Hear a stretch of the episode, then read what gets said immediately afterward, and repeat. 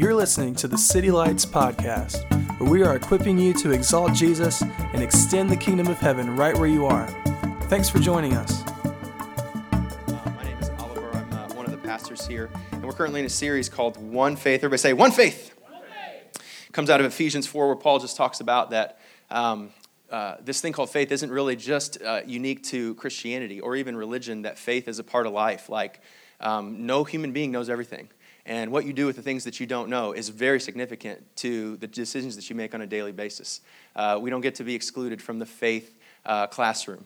Um, but Paul encourages us, the Holy Spirit encourages us, Jesus encourages us that God has not left us alone, and He knows everything. And that in those gaps, that He has given us His Word, uh, His truth, His Spirit. And if we can lean into those things with faith, um, that, that He can use all things for His glory um, and our good.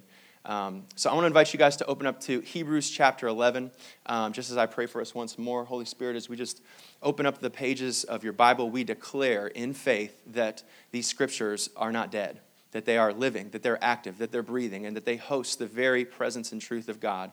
And uh, it's our desire that um, we would not just be hearers, but doers of your word, that we would lean in, that we would listen, that we would believe, God, that we have belief and we have unbelief, but God, help our unbelief grow into belief. And, and we thank you for the grace that awaits those that seek you in faith. In Jesus' name, amen. Hebrews 11, verse 31 says, By faith, the prostitute Rahab, because she welcomed the spies, was not killed with those who were disobedient. Rahab is the only of the 16 members of the Hall of Faith that is a woman. She is uh, explicitly mentioned as a prostitute in some of the old parts of the Old Testament the, the translation could have meant innkeeper or you know referring to the place that she lived uh, in the wall of Jericho to host other people. But the New Testament exclusively says that this is a woman not only of not part of the Jewish faith an outsider but also a woman of ill repute a prostitute and a harlot. And um, she appears in the pages of this story because upon the crossing of the Jordan River as Joshua entered with the people of Israel as, as um, Andre spoke about last week, that um, as they entered into the, into the land of Jericho, before that happened, emissaries, uh, spies were sent into the land. Two of them were sent into the land. And upon meeting uh, some of the people and citizens in Jericho, one of the first people that those two spies met sent by Joshua was this woman, Rahab. And Rahab, kind of like you'd maybe read about in the Diary of Anne Frank, um, decided, maybe just in a, in a whim, maybe in a stroke of faith, just in a uh, I don't know, like in an impulsive decision, to when the king sent word to ask where the spies were, lied about where the spies were. They were hiding in the flax above in the roof where she lived. She said that they had exited already and therefore saved and spared their life. But what was critical to that is that a deal was made between the spies and Rahab, so much so that because of this woman's faith, because of her decision, whatever motivated it, whatever compelled her, uh, uh, to keep these spies safe, they made a, a decision or a, a, pact at that time that when Jericho was taken, which it would, after uh, Andre spoke about they surrounded the wall seven times, the walls found, fell down, the actual walls that she lived in fell down, she would be spared, not only by Almighty God, but also by the people of God when they uh, invaded the, the city of Jericho and the promised land. So, referencing in Joshua 2, starting in verse 1, I'll read it to you, it'll be on the screen. This is how the story unfolds in the Old Testament. Joshua the son of Nun sent two men secretly, and I did Google this word to make sure that I pronounced it the right way, and I got a lot of snickers out of my kids. Shittim. I just said, Lord, I can't skip. I don't want to skip your word. I have to read it. I just, I've, I don't know. I just got to read it. That's part of my job. Go view the land, especially Jericho. And they went and came into the houses of a prostitute whose name was Rahab and lodged there. And it was told that the king of Jericho himself, some scholars believe that she would have been living there almost on the government's dime, and she would have had to have been extra loyal to the government. Her livelihood, obviously, her life was at stake, and she would be asked by this question to either tell the truth and forfeit the lives of the spies or lie and commit treason, um, penalized by death. Behold, men of Israel have come here tonight to search out the land. Then the king of Jericho sent to Rahab, saying, Bring out the men uh, who have come to you, who entered the house, for they have come to search out all the land. But the woman had taken the two men and hidden them. And she said, True, the men came to me, but I did not know where they came from. I wonder in that moment, did she have a second guess? Did she hesitate? Did she have reluctance? Was she assured? Did, she, did her voice shake? I don't, I don't know the level of faith, but there was enough faith for her that she had known enough about God and enough about the stakes on the table and enough about what was at at, at hand that she was able to protect the spies, even by telling a lie. Verse 5. And when the gate was about to close at dark, the men went out. I do not know where the men went. Pursue them quickly. She extends the lie, even helping to give more time and margin of safety for the men. Go and look for them. They're off in that direction, for you will overtake them. But she had brought them up to the roof uh, and hidden them under stalks of flax. Flax would have been used to make linen or cotton. They would dry them out on the roof, and so they were hidden under there, especially white linen, which kind of has a little bit of a biblical undertone of righteousness and forgiveness. But nonetheless, their spies are not out the gate. They're up on the roof, hidden under the flax. And by the way, what would it take to trust a prostitute, an outsider, somebody that, according to your, your law, uh, should have been stoned to death based on her occupation? What would it take to trust a woman like that with the very uh, providence and um, success of God's mission. So they're hiding underneath the flax. And so then the men pursued after them on the way to the Jordan as far as the fords, and the gate was shut as soon as the pursuers had gone up. Something about the, the faith of Rahab catches God's attention to let her be 116th of the, of the list of the first people that come to mind when it comes to faith. And she is uh, a very noteworthy, um, outstanding person in the fact that not only is she a woman, uh, other than Sarah, who is just basically known as you know Abraham's wife. You know that was her legitimacy on the list. She stands on her own two feet in the hall of faith, a prostitute, a woman, an outsider, and she is recognized for her faith. We need to let it sink in that she was an outsider. She had never known God. She was not part of the covenant of God. She didn't know the law of God, and she she, she was a woman, if she was judged by the law of God of ill repute, she would have been a sinner, again, penalized by death because of her lifestyle. But something about faith is so important to God that no matter the person and no matter the past, that an ounce of faith could literally place a lifetime of sin in the eyes of God. So much so that God would, would recognize this faith, put her in, inside this line and lineage of other people that had done these great things, these great patriarchs of the faith. Here, nestled in the verse, is, is Rahab, the, the meek, small prostitute who made one great decision in what otherwise looks like a lifetime of regrets. And God is able to not only take away her past, but give her a future in a family that she was never born into. And this is what it says. This is the way that our God looks at faith. This is how much faith matters to God. God doesn't need a woman to help his spies. He just split the Red Sea, he just split the Jordan River. He doesn't need a prostitute's help. But yet, faith before God is so significant that in Matthew 1 5, it says this Her husband that she would eventually marry, Salmon, was the father, her and Salmon, was the father of Boaz by Rahab. So we don't know much beyond the story, but she was not only not killed, she was incorporated into the family God, married into the lineage of God, and then the bloodline would follow on. And Boaz was the father of Obed by Ruth, and Obed the father of Jesse, and Jesse the father of David, the king. On and on into several generations. Verse 16, and Jacob the father of Joseph and husband of Mary, whom Jesus was born, who is called the Christ. Imagine being a prostitute, an outsider, somebody that didn't know diddly squat about God caught one word of a testimony from God and had one opportunity in a window to practice faith, an outsider, not part of the covenant of God, now is brought into the very covenant of God, not only treated as an equal, but elevated to the very lineage of the Savior of the world. That's how much faith matters to God. That's how much faith can do in your life. A moment of faith, an ounce of faith for a lifetime of pain and regret can change everything. That's what her, her life preaches to us. I, I have a friend of mine uh, who's now 50 years old, and she's very beautiful. And I look up to her a lot, and I respect her, and I have a deep amount uh, of affection for her, known her for a long period of time. But she told me a story one time about an important moment that changed the rest of her life. It was a, it was a formative, defining moment. It not only reflected who she was, but it, it defined the course of what would happen into her future. And, and she said that she was about 16 and she lived in Indiana. And she um, got a summer job and she was really happy about the job because most other her friends kind of got silly Baskin Robbins jobs or they worked at kind of Dunkin' Donuts, but she got to work at like the car dealership, you know, down the road. And so um, she she would you know get dressed up and really you know loved trying to be kind of an adult and kind of be a little bit older than she was and be part of something that she felt like was important, something that people like her dad would respect, and she just really felt great about the job. And her job was basically, she was a very pretty young girl, was to kind of dress nice and be like a hostess kind of and just invite people into the store. And if they were looking for somebody to help sell the car, she would guide them to the right place. She was, she was in charge of the front office and hospitality. And she did her job with kindness, but also with a lot of professionalism. But she said one day there was a very significant event, an event that probably if you were in the store, it wouldn't have mattered to you and wouldn't have even taken notice of it because it really didn't look like any type of transaction at all. It's the type of thing that you'd probably see going out to lunch this afternoon. And she said she was standing there, and a, and a gentleman came in. He was about 40, and he had nice silver kind of ish gray hair, and he was respectable, and probably somebody around town that you would know. I don't know, maybe he was a you know, a principal or, or, or a politician or somebody that had, you know, had kind of a, a level of character and reputation. And as he passed by, he simply said these simple words Hey, beautiful, and walked on.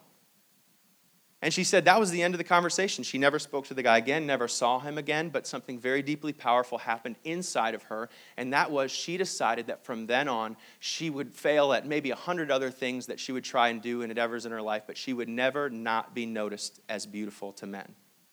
She said it felt so good to be recognized by a man, a man that was older and had stature, so, so, so powerful that, that she was seen as something valuable and beautiful. And she said, from then on, it's taken me, you know, 35, 40 years to look backwards and recognize that that moment, although he would never remember and nobody would ever remember, was a moment that I would carry for better or for worse for the rest of my life. I will always be recognized as beautiful. I will make the decisions, the sacrifices, the things that I need to do to be recognized and continue in that identity. And identity is a powerful thing in that way. Identity uh, doesn't have to be mitigated, doesn't have to be controlled by circumstances, doesn't have to be uh, you know, corralled or guided. It can be just the, the, the, words, or not even necessarily the words, but the way you feel around someone. I heard a teacher once say that it's not really that you remember what people say to you in your past, it's you remember how they feel, how they make you feel. I bet you if I were to ask you about key identity defining moments in your life right now, and if I ever just bring up a question like third grade, and you're in third grade and you're sitting in the desk, and maybe you don't remember the name of the teacher or what you were studying, but I bet you you can remember the feeling you had in third grade. You either felt smart or you felt dumb. It's a formative moment. There's statements being made there. They're not necessarily overt, you don't write them down, but you carry that with you, and that becomes a sort of normalcy in a home for you. Either you felt smart or you felt dumb. You, you, you felt on the, on, the, on the athletic team, you felt like the coach would go to you or wouldn't go to you. take you out of the team or he wouldn't take you off the team. He let you play or not. You felt athletic, you felt strong or you felt weak. You felt beautiful you felt beautiful some of the time when you wore your hair in this way or dressed up this way, or you didn't feel beautiful when you dressed this way. And sociologists like call this, I can't remember the name of the guy, but sociologists call this the looking glass self. That actually our, our identity doesn't really come from the inside out. Our identity in a socialized theory is that we're actually not who we think we are, we're who the top five people in our life tell us that we are the top five most important people. And those people don't even have to be necessarily people you know. They could be a celebrity, or they could be a spokesperson, or they could be a writer or an author. But it's those people who are socially telling us who we are. And identity is a powerful thing. For good or for evil, identity becomes our home. It tells us what to expect, it tells us what we're worth, it tells us what to expect for others. And so, in that way, identity can become a home, but it also can become a prison cell. It can become a box around our head. It can become a, a, boundary line. We can sort of look at our prison and, and, and not recognize that it's a prison. And not recognize the fact there's no windows to look out and see something differently. We just sort of get boxed into what it is that we believed once we were six or ten. And we never know what we don't know, so we don't know to ask it. And we just believe the impossible is impossible. We just believe that change is not inevitable. We just believe that we'll always be the same. We'll just believe we're always stuck, and there will be nobody that can really tell us differently because identity is even louder than words sometimes. So we take the little table, the bistro, let's say, that was in the little prison, and we kind of just throw up a, you know, checked tablecloth on it. And we put a little TV in the corner, and we've got our phone or whatever, and we're okay. But we try to make home out of it, but it's just, it, it is, a prison is something that doesn't allow freedom, and it doesn't allow freedom. It just encapsulates, it just boxes in. It just, you know, is a self-fulfilling prophecy. And we just get, and we just get stuck. So the scriptures tell us in Joshua 2 later on, and it's a long passage, so I don't have time to read. But the scriptures tell us that, that Rahab literally lives in the wall. So if you can think of the walls of Jericho, which are these fortified walls of a very robust, economically strong military city, there's these buttresses and this retention wall that would lie on the bottom, and in between the, the wall and the gaps was, was a, a series of communities, but, but Rahab, one of these, the lowest of the socioeconomic chain, was living in the wall, potentially giving information and, and being kind of over as a watchman part time, as well as being a harlot, making her way. We don't know much of her history to help watch out what's going out in the wall, but we know that she lived in the wall, and then that wall was not only a metaphorical prison, but it probably felt like a physical prison. That in that day, if you're a woman, let alone a harlot in any civilization, she was very much stuck. And, and what's worse about being stuck is that it wasn't just that she was you know, just physically stuck, like she couldn't just come and go as she pleased. She was economically tied, obviously, to the powers of woman in that day can't just run away and start a job and move to LA or something like that. Like she's she's stuck. But even more than that, we could probably assume, much like many people at the bottom of the caste system back then, she was she was socially stuck and she was spiritually stuck. She she didn't know who she was. And what was worse is she didn't have a window spiritually outside of her own station in life to know any better. The scriptures hit us this morning in the way that they explain that the Word of God, by way of us seeing faith responded in Rahab's life, somehow the inevitable, omnipotent, omniscient, powerful, relentless, can't stop between the walls of Jericho, can't stop between the Red Sea, the, the overarching, omnipotent, knowing all things and all powerful things, was able even to saturate into her wall and in some way cultivate faith in a prostitute woman of an enemy army. So much so that when the spies were to come to her, she would already have belief and faith. This is what she says in her response when the spies ask for her help she says in verse, I assume it's 9, Joshua 2, it'll be on the screen. She says, I know the Lord has given you this land, and that a great fear has fallen on us, so that all who live in this country are melting with fear because of you.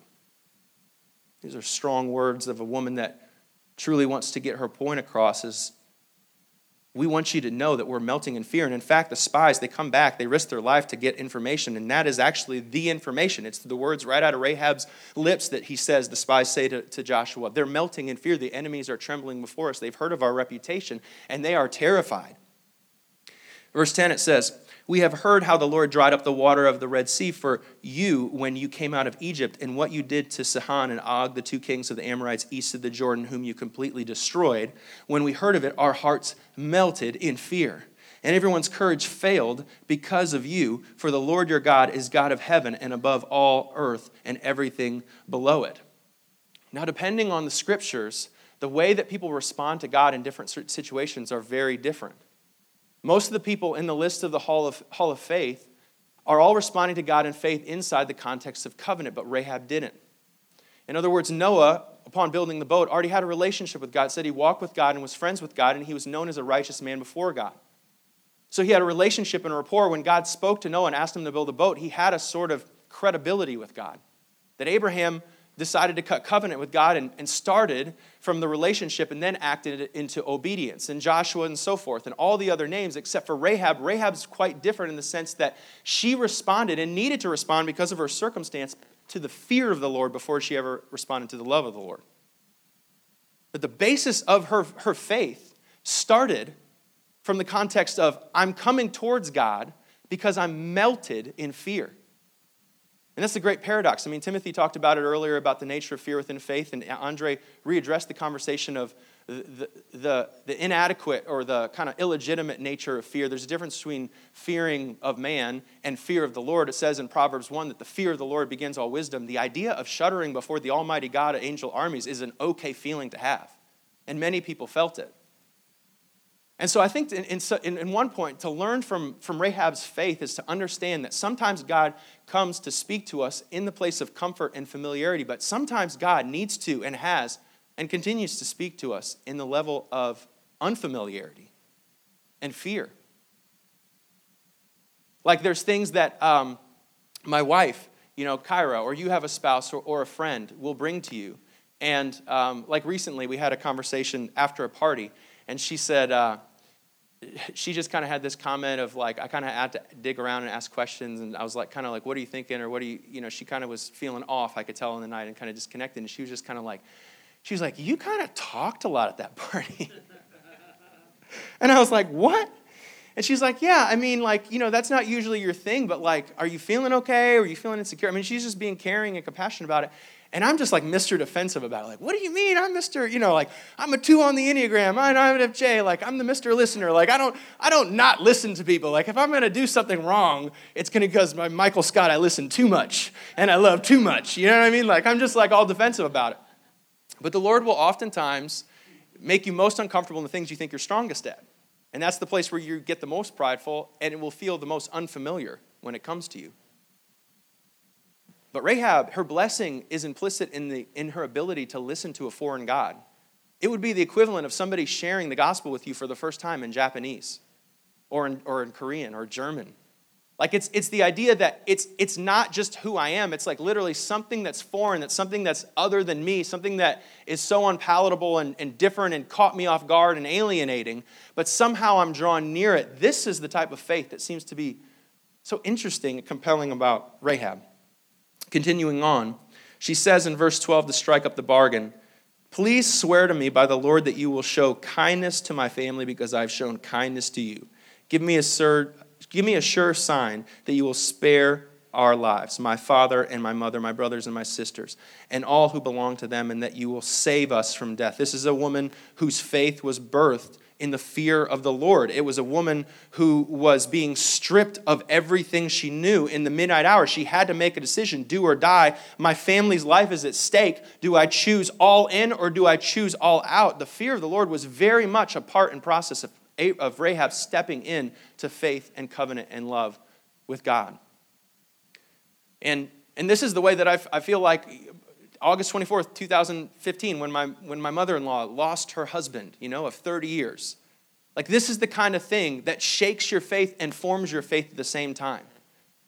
And we can't expect that following God, and we've been really talking about this theme all throughout. Like, it's going to go on and talk about how faith leads to beheading in the scriptures, and how faith leads to losing of children, and how faith leads to, leads to, to, to, the, to the splitting of relationships and to great persecution. We can't, if we only expect faith to come to us in the form of comfort and not the form of fear or the form of, of foreignness, we will miss some of the blessing, I believe, that we're supposed to get to. Rahab was saved by the skin of her teeth. She's like, she's like the woman who, when the Lord warned her, right? Like Lot and his wife, that if you were to turn around even for an instant to look at your past, you would be, you'd be turned into salt. Like this is, the, this is the call of the Lord, and somehow Rahab finds faith there. And then the, the spies agree with her.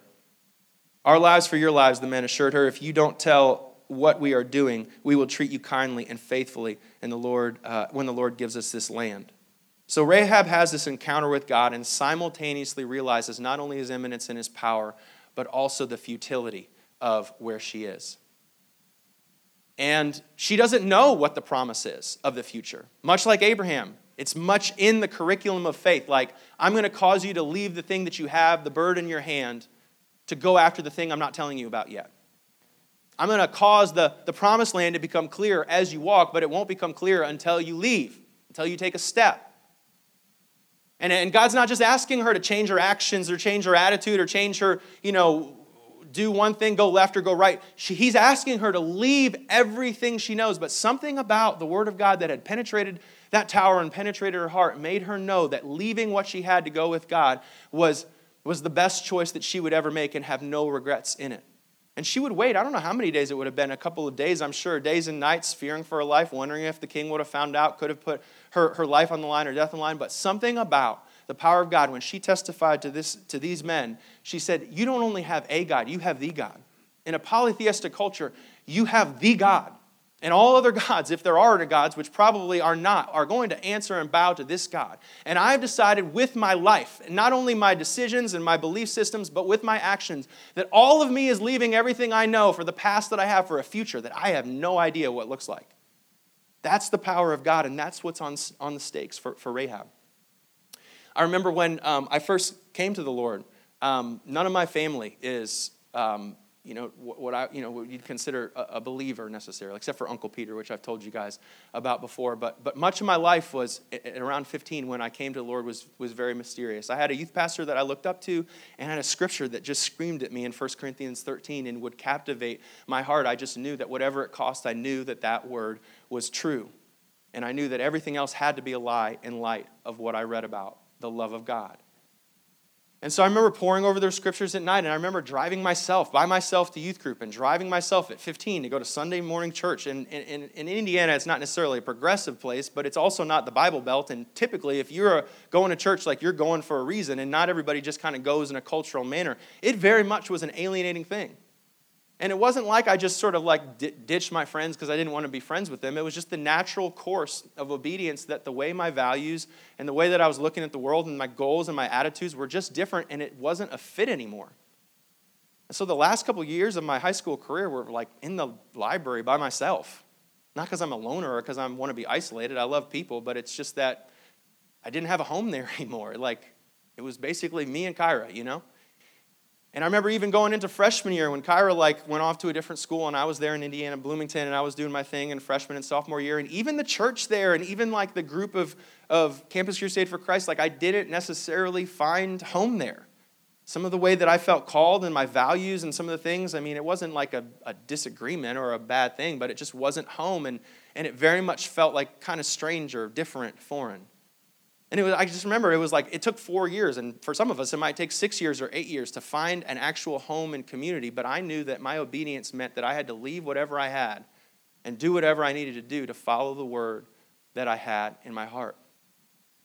And so, as we kind of kind of close up this series on one faith, there's one more sermon I want to preach next week on faith. I'll tell you about that at the end. But as we kind of close up the series, I want us to really get a glimpse of Rahab's life. I think it's special, and I almost think that God has a special pleasure over this verse. Because Rahab is not only asked to change her actions and her attitude, Rahab is asked to change her identity. She's asked to leave what she believes. She's asked to leave her home and not really know what it would cost.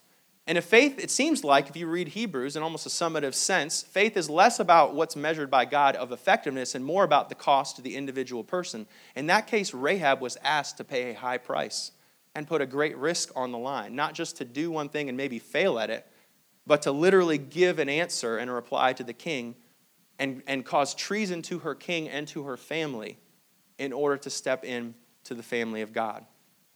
And this is really what I think is important about faith because faith isn't only trying to influence your actions, it's trying to infuse and infiltrate your identity. If faith has its way, its goal, its agenda is not just to have your actions or your obedience, is to have your identity, to have the entire way you look at the world. And this is why it's so, so difficult for us because I think oftentimes we're asking God to try to have faith and move on the outer world, but we very seldom ask God and have faith to change the inner world. From a pastoral sense, or just doing faith, you've probably seen this before, and even of yourself, you'll kind of come to the Bible study or come to the sermon and you reflect and say, Man, that's a really great reminder of what I already know. But the danger of familiarity is that it doesn't allow God to be foreign. It doesn't really permit him to be fully, wholly set apart and different. And it assumes that God thinks like I think, and therefore really puts a prison and a wall around me changing. And so the, the, the, the, writer and what the story is preaching to us is that God speaks to us in familiarity, but he also speaks to us in foreignness, and we need to let him do that. We need to be aware of the things that we don't see. We need to be aware of our perpetual blindness. We need to be aware of the fact that if we're going to grow, we have to admit that we don't know everything, and then we can learn. So here's my example. Like, if you're struggling in a financial way, let's say, probably the voice of the Lord, because finances ultimately aren't just about dollars and cents. They're about the heart, they're about the way you perceive the world, they're about the way you value money. Probably the word of the Lord in your life would come to you in, in what would sound like a foreign voice. It would come to you in a friend, or maybe even somebody you would consider an enemy. And the Lord would test you are you humble enough to weed out the 90% of the offense to find the 10% of the truth? We're so ready to be the teacher, but so unwilling to be the student. And the word will come to you because God is good and He's always speaking His truth for anybody that wants to hear it. But the problem is not that we don't hear it, it's the hardness of heart to receive it. If God wanted to speak to you about the Holy Spirit and speaking in tongues, He'd probably have to speak to you in a way that felt foreign for a while. And if we have no margin for foreignness, that we just expect God to speak our language, to talk to us and level with us in the way that we like, we probably won't change. We probably won't grow. And remember that the word of the Lord didn't come to comfort you. That's not the goal of the word of the Lord. The word of the Lord is here to conform you to Christ. And comfort is the means to conforming, but comfort's not the goal. And we will always be stuck in our prison without walls and without windows as long as we are not able to receive the word of the Lord. He will come to you in familiarity, He will also come to you in foreignness. He'll speak to you through your spouse, and it will be the area that you think you're great at. And you'll think, I've got this. I remember the verse, I memorized it. And you go to the scripture and you look for the things. Look, we talked about hearing the word of the Lord and reading the Bible, and we go to it, but here's the problem. You could read it and be totally blind to it because you're only looking for familiarity and you're not submitting yourself to foreignness. That God will speak to you in a way that you're not used to because the identity thing is so powerful, you don't even see the glasses you put up on in the morning. And so the glasses become the lens by which you receive or refute words or whether or not they're true or not.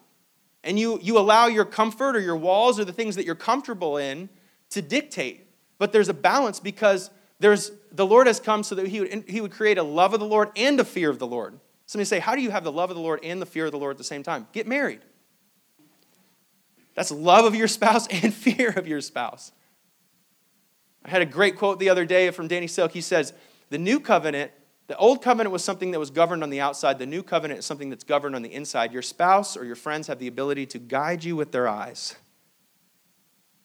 to, to show you what it is that has, is, is, is causing them to feel love and connection, those that, that are having disconnection. The power of love rather than law is so much more powerful. He can do so much more in the spirit than what he's accomplished in the law. And that if we could be conformed by the, the desire to love and covenantally love the people around us and our spouses, there's so much more power for transformation, so much more power for, for change.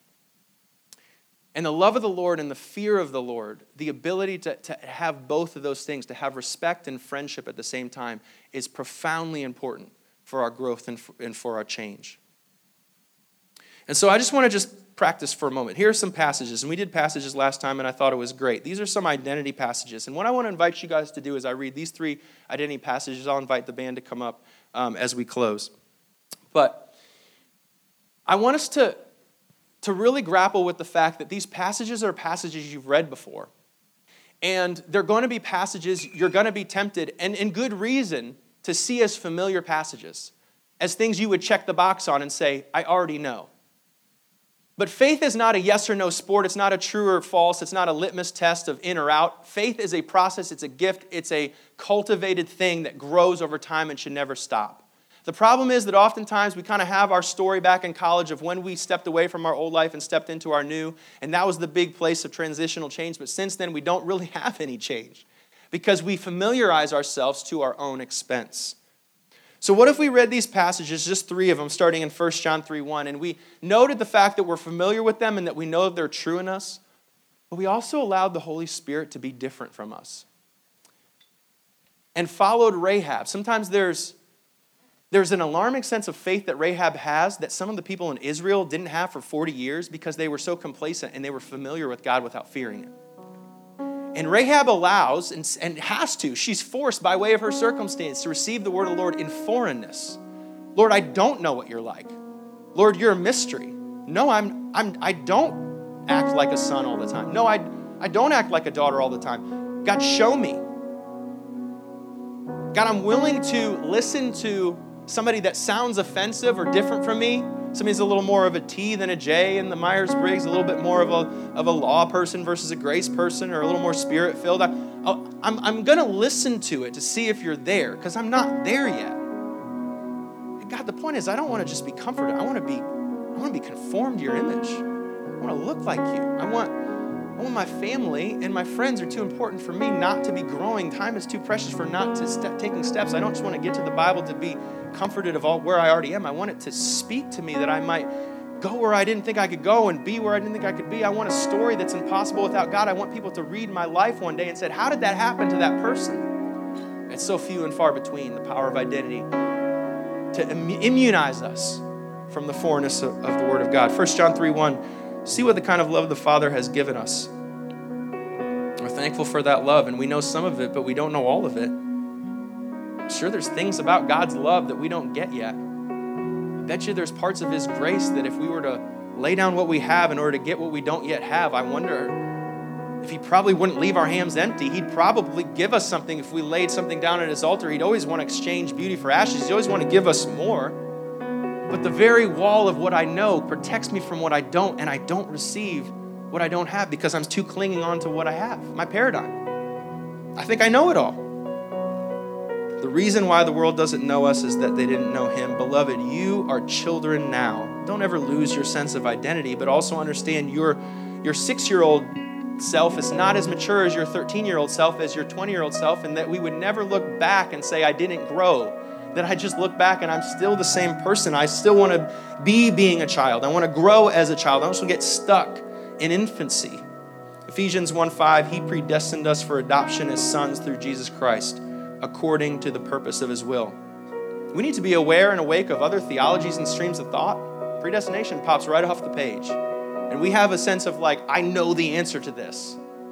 But what if there's a blessing hitting if we just say, well, we don't? And maybe there's a side of God that He's going to reveal to us. And probably that's the thing, not the I'm going to do better, try harder, take harder steps in faith. What if it's just a releasing and a turning that I transform the way of my mind instead of just trying harder to walk the opposite direction? and I actually see a fullness of God. We're so small and tight with our belief systems, with our theologies, that we pin God in a corner and we don't experience all of Him simply because we just like the book on our shelf and we said we read it 20 years ago and that's all that I'm ever going to believe. Maybe that's not the kind of belief He's talking about. Maybe that's not the kind of faith that, that Rahab practiced. Last one, 1 Peter 2 9. But you are a chosen race. Do I know what that means? A royal priesthood? A holy nation? Do I really understand what holiness is? I mean, there's two different roads here. I can define holiness and then feel comfortable, or I can really let God just be holy and be Him.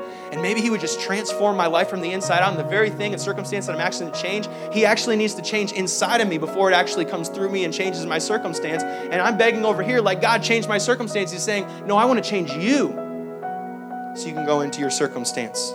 Do you know what a royal priesthood is? I'll tell you the truth, he will speak it to you if you go to him saying you don't know what it is. He doesn't leave questions unanswered in that way, but if you go to him and you know the answer, don't be surprised if you don't hear anything. A holy nation, a people of his own possession, that you may proclaim the excellence of him who called you out of the darkness into his marvelous light. Let me close with this. I just believe that we're in a season right now in our church. I mean, right? Facts are facts. This has been a difficult, trying, hard season. But seasons come and they go. And like school, you go to school for four years and then you go to graduation for one day and you just think, wow, it's over. Like seasons are seasons because they end. And they don't really warn you when they end, and they're just over. And there's an opportunity at the graduation day to either look back and say, I just kind of like tried to make it, or there's, this, there's a way to look back and say, I really dwelled well in that season and I allowed myself to be surrendered to it so many times in all of our seasons, and I'm not just talking about church, we kind of huddle in the corner and just try and get by. But what if we looked at each season as an opportunity to say, Lord, I don't know what I don't know. I have faith, but help my unbelief. I need to grow. I want you guys to be here next week. I'm gonna I'm just gonna close this series and I want to talk specifically about faith, and I really think that maybe it might be pertaining to some of you guys of what happens to faith when it's in delay. Like when you're waiting on it and when you're discouraged and when you're confused. What do you do when you have faith for things that haven't happened yet?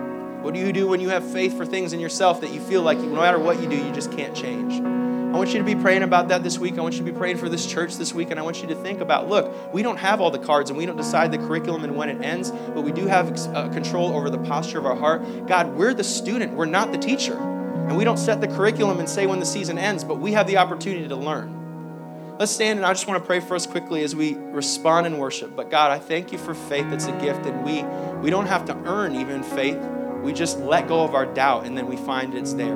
You've designed us as children to have faith. And so thank you for childlikeness and not haughtiness and closed mindedness and religiosity, but a faith that's open, a faith that's learning, a faith that's listening. And God, maybe we be students that you might be our teacher, that we might hear from you and not only be hearers, but doers as well. We thank you for that kind of faith, that you might conform us to the very image and stature of Christ.